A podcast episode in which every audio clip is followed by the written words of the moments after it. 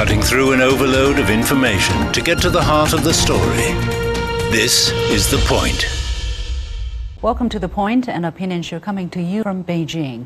I'm Liu Xin. Is US President Joe Biden in trouble? We learned this Monday that uh, classified documents had been found at a former office used by him in Washington, D.C., right before the midterm elections last year. He was using the office after leaving the Obama administration as vice president. Late in the week, it turned out that a second batch of classified documents was found in his private home. Now, U.S. Attorney General has assigned the U.S. Attorney in Chicago to investigate the matter.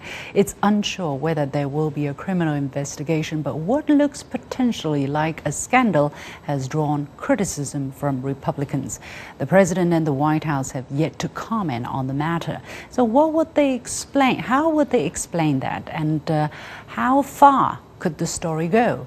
I'm pleased to be joined by Brandon Blackburn Dwyer, president of Grasshopper Strategies from uh, Philadelphia. I'm pleased to be joined in the middle of the night by Harvey Dzodin, research, uh, senior research fellow at the Center for China and Globalization, a think tank. Thank you very much for joining me at this inconvenient hour. And last but not least, uh, Margaret Kimberly on the line, executive editor and senior columnist of Black Agenda Report, an online platform that provides news commentary and analysis representing the black left. So welcome to all of you on the point. So the U.S. Uh, Presidential Records Act uh, says that establishes that presidential records automatically transfer into the legal custody of the archivist as soon as the president leaves office. It also requires that vice presidential records be treated in the same way as presidential records. So, Harvey, uh, help us understand the potential legal implications of the revelations. Well, it's clear um, that uh, Biden uh, did have some documents, but I would say that uh, you have to compare and contrast this case with uh, how President Trump behaved. The reason is that uh, when Biden's uh, documents were discovered at his University of Pennsylvania think tank, the National Archives, the custodian of records, and the Justice Department were immediately called. And the same for a few days later when uh, more documents were discovered at Biden's home. So, yes, uh, it seems to, if you look at the terms of the law, it seems to be a violation of the law. But in Biden's case, um, he seems to have done everything that he could do after the fact to cooperate uh, with the powers that be. That's so different from Trump's case. Trump uh, had uh, oh, hundreds of documents that he kept. He said they were his documents. He uh, or his people lied, his lawyers lied, and saying that all the documents were released and so on. So it took uh, FBI raid and FBI visits to Mar-a-Lago to get those documents. And I don't think there's any surety yet that all of Trump's documents have been uh, given up to the National Archives. So, right. Uh, in yeah. short, both both the people have liability. But I think uh, it's a, a, matter of not apples and oranges, but apples and apples. So Golden Delicious and Granny Smith, but the Trump's in much bigger trouble than Biden legally. But politically, you have to also say that Biden's now in trouble because this is a great diversion for Biden, and the Republicans are going to turn this into a, a game, into a circus, and they already have started to do that. Brendan, another key question here is uh, why it's reported that the Biden administration seemed to have waited over two months to make it public, or that it went public, whether they made it public or not. And uh, Biden's attorneys found the doc classified documents in, in, November last year, which is less than a week prior to the midterm elections, although his attorneys voluntarily turned in the document over uh, the day after finding them. What do you make of the timing or the, the, the delay of uh, the revolution or the disclosure of uh, the discovery to the public? I, I think it kind of goes to your first question. Uh, you know, what's the legal implication versus what's the public opinion implication? From a legal perspective, uh, the way this seems to have been handled by the Biden administration was completely the right way to do it. Um, this isn't usually something that needs to be disclosed to the public. Um, it isn't necessarily something that would quote unquote cover up. But when you're talking about a handful of classified documents that there hasn't been an assessment about how damaging they are or were they really at risk or were they literally just you know in a stack of papers that somebody left an office with and one in the middle was a classified one that is usually an administrative uh, dealing. You know whether you're a low level staffer at the cia or the pentagon or whether you're the vice president literally there'd be an administrative review. What was the risk? What was the document? Was there any ill intent and basically do you just get a hey please don't do that i'm glad they're back and that was what the uh, Biden administration and their and his private lawyer seemed to have treated this as. So there wasn't a need or necessarily a responsibility to report it to the public from a legal perspective. And in the end, it was CBS News that uncovered this story, forcing this into the public eye, which is exactly what media is supposed to do. From a public opinion perspective, this is going to be one of the talking points for the Republicans. They're going to say, "Oh, they covered it up. Oh, you know, they delayed too long." Um, I would tend to agree that this is an administrative matter. Um, the compare and contrast is obviously, well, why was it so public with President Trump? And that issue really only became public after President Trump refused repeatedly to cooperate with run of the mill requests from the National Archivist, then a subpoena, then you know threats about a raid and then needing for a raid that that really only elevated to a public concern once President Trump dug in his heels. So, with President Biden and his private attorneys cooperating from the beginning, this should have been or could have been handled just on an administrative level of a great, we did a threat assessment, we looked at these, no ill intent, or presumably no ill intent. I don't want to get ahead of the investigation. And it would have just been sort of handled, uh, shall we say, off stage. Margaret, Margaret on the line, what is your take of? Uh, whether there is any other reason that we only know about the case um, now, the you know months after the documents were discovered, uh, were any possible consideration given to not to influence public opinion right before the midterm elections? Uh, well, we're guessing, of course, but I would say that that's quite plausible. Uh, this has to have been, it, this is embarrassing for the Biden administration. Uh, this whole issue was, uh, it was portrayed as something that was unique to uh, Donald Trump, something only he would do. Uh, once again, Trump treated as this outlier who does things that no other president does. And uh, for Biden to have been found in the same circumstance of having documents he should not have had in uh, uh, his office or in his home, it lessens the case against Trump. But politically, I don't think it will matter. I think most uh, uh, people have made up their minds about how they feel about both men. Uh, and those people who uh, want to scorn Trump are going to do so anyway. And people who tend to defend Biden will still defend him. But I think the lesson here is, despite the, those things that do make Trump different from uh, other presidents, it is uh, not wise to act as if he's this terrible outlier and he does these things that no one else does because whether inadvertent or not, this was something Biden should not have done. He and his staff were not following the law, were not following the uh, Public Records Act, which is why late today uh, they, uh, uh the Attorney General General appointed a special prosecutor. Mm. How far would the story go, Harvey, uh, according to your understanding? I mean, uh, definitely the Republicans will seize the opportunity to try to find as much accountability and transparency as possible. And those who have made up their mind about Biden will not let this case go easily. What is your take on the possible lengths this is going, or the noise, the, the, the, the scale of the noise? I think this is just another element, Ken, of what the Republicans are planning to do in the House of Representatives now that they have uh, control by a few votes. And, you know, 149 years ago, the Republicans adopted the symbol of the elephant as the symbol of their party. And I think this is a very timely thing now.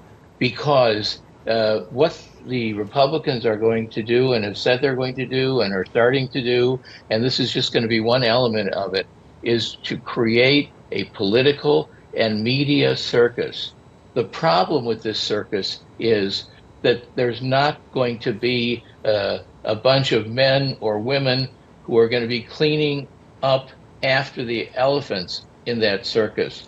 So we're going to have uh, a showtime for 24 months now uh, by the Republicans trying to demonize uh, Biden, Biden's son, the papers, a lot of issues that uh, most of which are not very consequential.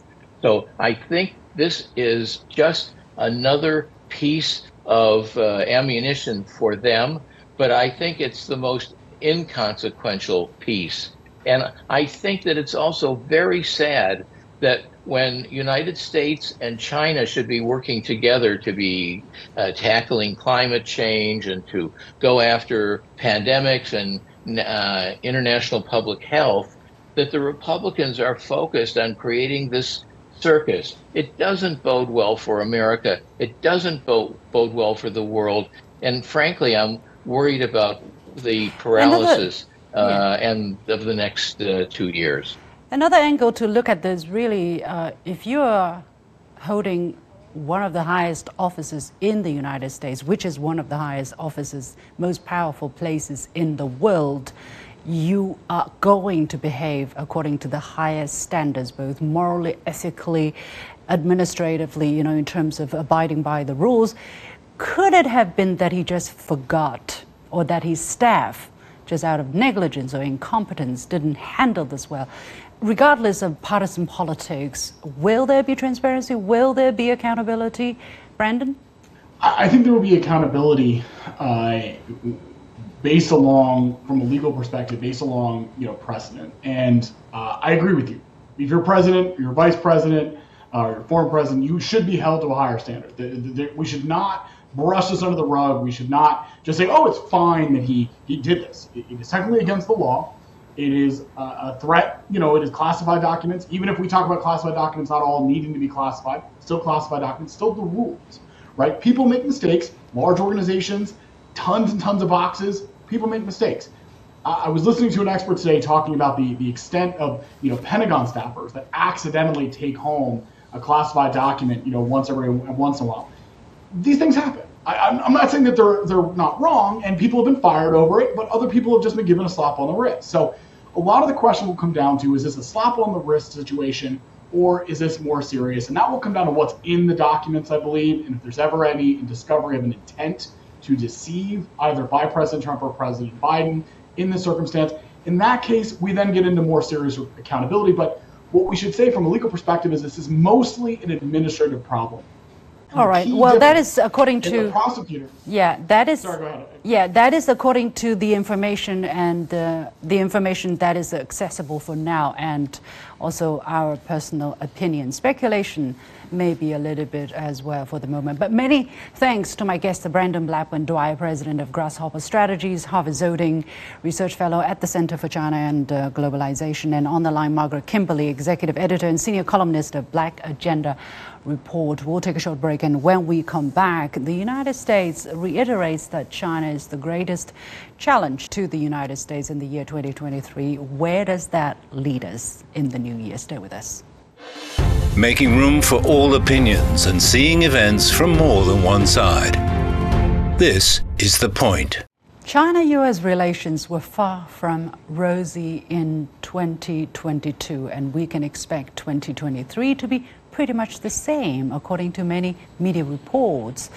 The biggest challenge, competitor, these are the words we often hear from the U.S. to describe China, and U.S. Secretary of State Antony Blinken called China the greatest shared strategic challenge facing the United States and its allies this Wednesday, which is 11 days into the new year. Yet, Despite much negativity, China's former ambassador to the United States and now Foreign Minister Qin Gang said in a published article that the future of the entire planet depends on a healthy and stable China US relationship. He also said he left the US more convinced that the door to China US relations will remain open and cannot be closed. Could he be wrong? Will US policy and attitude toward China go down a rabbit hole in the coming year of the rabbit. I'm pleased to be joined again from Vienna, Austria, by Harvey Dzodin, research fellow at the Center for China and Globalization, a think tank. He was political appointee in the Carter administration. Here in the studio, I'm joined by Victor Gao, chair professor at Suzhou University. And uh, gentlemen, welcome to the point. So, the U.S. House of Representatives, let's start with the very latest, created the Select Committee on the strategic competition between U.S. and the Chinese Communist Party on Tuesday. It was a unit, it was an overwhelming vote. All Republicans voted for it. Great majority of Democrats voted for it. Some are saying that uh, it is uh, going to be McCarthyism 2.0. Harvey, how do you see it? Uh, I think with Kevin McCarthy, I think uh, we will have McCarthyism 2.0, harking back to this terrible period in American history in the 1950s when a senator from Wisconsin uh, accused uh, many people, mostly falsely, of being communists who had positions in the government. Um, but it's nothing new, and so this is just a continuation. But uh, this combines two elements, uh, sad elements of American history. One of the elements is how uh, Asian people, specifically Chinese people, were demonized in America and during the period um, after uh, the Civil War, and we call it uh, we call it the Yellow Peril. And then there's the second period later uh, about the red peril. So we put those two things together. Um, these are bombshells in Washington. And unfortunately, these days, uh, as I'm sure Victor would agree, the only issue that seems to unite Democrats and Republicans across the aisle in this very fractured government mm-hmm. is uh, demonizing China and trying to encircle China and prevent China's uh, peaceful right. rise. And uh, I think it's a recipe for disaster.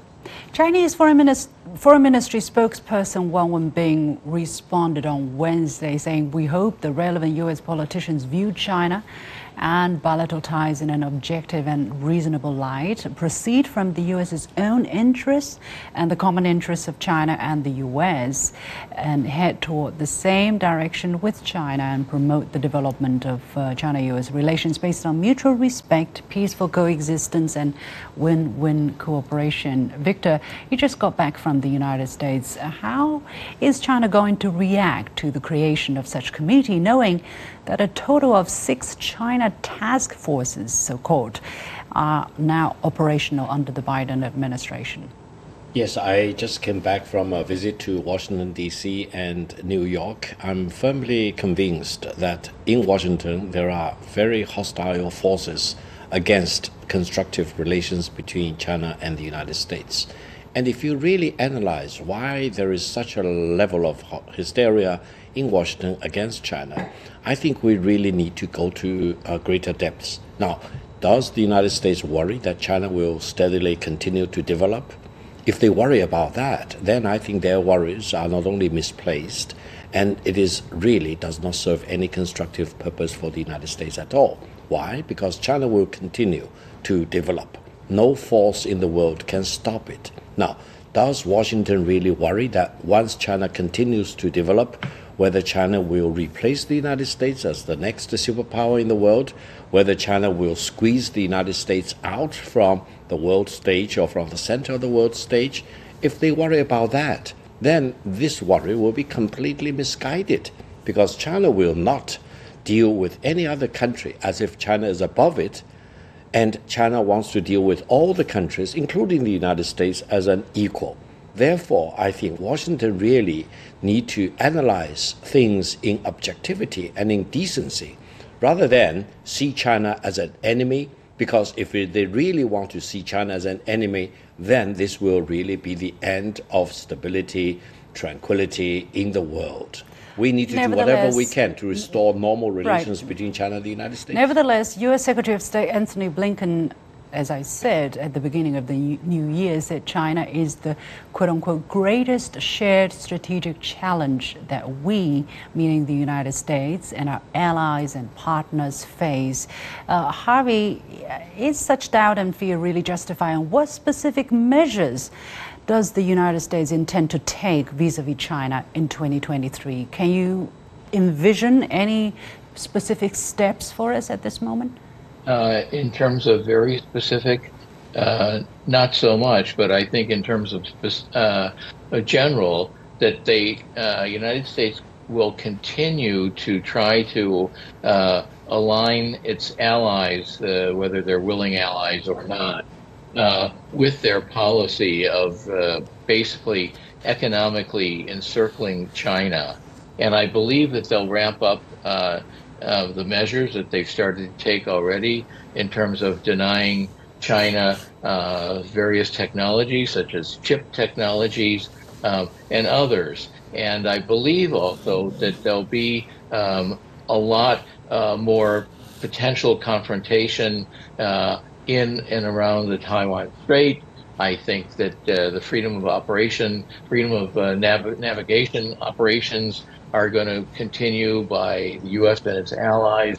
So I think it's going to be uh, more of the same, but just a lot more. All right. And I believe that I believe that there's a, also uh, an animus for this because now the Democrats have to try to outcompete the crazy Republicans uh, for who uh, wants to bash China more. Victor, from your trip in the United States, what is the point, the focal point of uh, all the voices, you know, hawkish about China. For instance, uh, after the war in Ukraine, we heard a lot of uh, Ukraine today, Taiwan tomorrow. Is that what you're hearing the most at this moment? And uh, what it is, is, is expected under a Republican majority Congress? Well, first of all, if we look at the situation in Washington, the Congress is in a deadlock because of the Republican control of the House of Representatives and the uh, Democratic control of the Senate. That means President Biden's administration for the last two years of his first term will be a lame duck president. Now, this is actually more dangerous for uh, China. Why? Because if the president of the United States really cannot really shape the domestic situations in the United States, he and his administration may actually spend more time on foreign policy and on the military side of the equation. And there is indeed very much of a consensus in Washington between the Republicans as well as the Democrats about anti China hostility towards China. But I personally believe this kind of hostility is misplaced. When Blinken said China is the fundamental challenge to the United States, what does China challenge the United States about? Does China's steady growth mean a challenge to the United States? If the United States really believes that, then the United States is wrong in its belief. And Beijing and Washington really need to engage each other in a straightforward talk about what does you mean? What do you mean by challenging you? What is the idea of uh, of the American people that you've met, Victor, how do they feel about this issue? I mean, um, Minister, Minister Qin Gang said that he has the impression that the American people are broad minded, friendly, and hardworking, and both of these people want uh, a healthy relationship. In terms of in terms of that, is the Congress capturing or representing the will of the people, the great majority of them? I don't think this kind of anti China hostility represents the fundamental interest or the views of the people in the United States. And I completely agree with Foreign Minister uh, Qin Gang, who was uh, when I was in the United States, still the Chinese ambassador there. Now, I visited quite a few uh, drugstores in Washington, in New York, and I still saw many products like thermometer, all kinds of PPE, for example, made in China. It means that the trade and cooperation between China and the United States are not only good for the Chinese people, but definitely good for the American people. So I hope politicians in Washington can really analyze the fundamental interests of the American people and uh, really navigate through China US relations for the benefit of the American people as well as for the Chinese people. A zero sum game, a Cold War mentality will not be in the fundamental interest of the American people. Um, Harvey, to wrap up, um, we don't want the tragedy of the Cold War to repeat. Um, it was not good for either either camp. It was not good for the for the for the whole world. Now, China, in my understanding, is trying to avoid playing the game that the United States is trying to play. Uh, with China trying to show as much sincerity, as much goodwill, uh, can the U.S. really continue with pushing through the, the the Cold War game that they seem to be playing? I believe, unfortunately, for at least the next two years, that they can and I worry about uh, the presidential elections um, and in two years because uh, it's likely not that Trump will be elected president, but that a Trump with a brain who's much more dangerous, like Mike Pompeo or somebody like that, would be elected. And I think that uh, it, then there would be a, a heightened crisis, and I wouldn't want to predict how that could go. I think back to the time when uh, President Xi Jinping and uh, President Barack Obama met, and President Xi uh, proposed a new model of great power relations, which basically means that the U.S. and China would work together, that one country doesn't have to be uh, the leader of the world, but this could be a, and should be a shared responsibility. But we're far away from that now. I believe if we could get back to that, I believe if we could reinstitute the strategic and economic dialogues that we used to have that were so fruitful between China and America and discuss issues that mm-hmm. uh, are both All national right. interest to both countries, then we okay. can succeed. All right, we have to leave it there. Many thanks to Harvey Dzodin joining us from Vienna, Austria, and Victor Gao joining us here in the studio. With that, we come to the end of this edition of The Point with me, Liu Xin. As always, you can follow me on Facebook and Twitter using the handle Liu Xin in Beijing. You've got the point.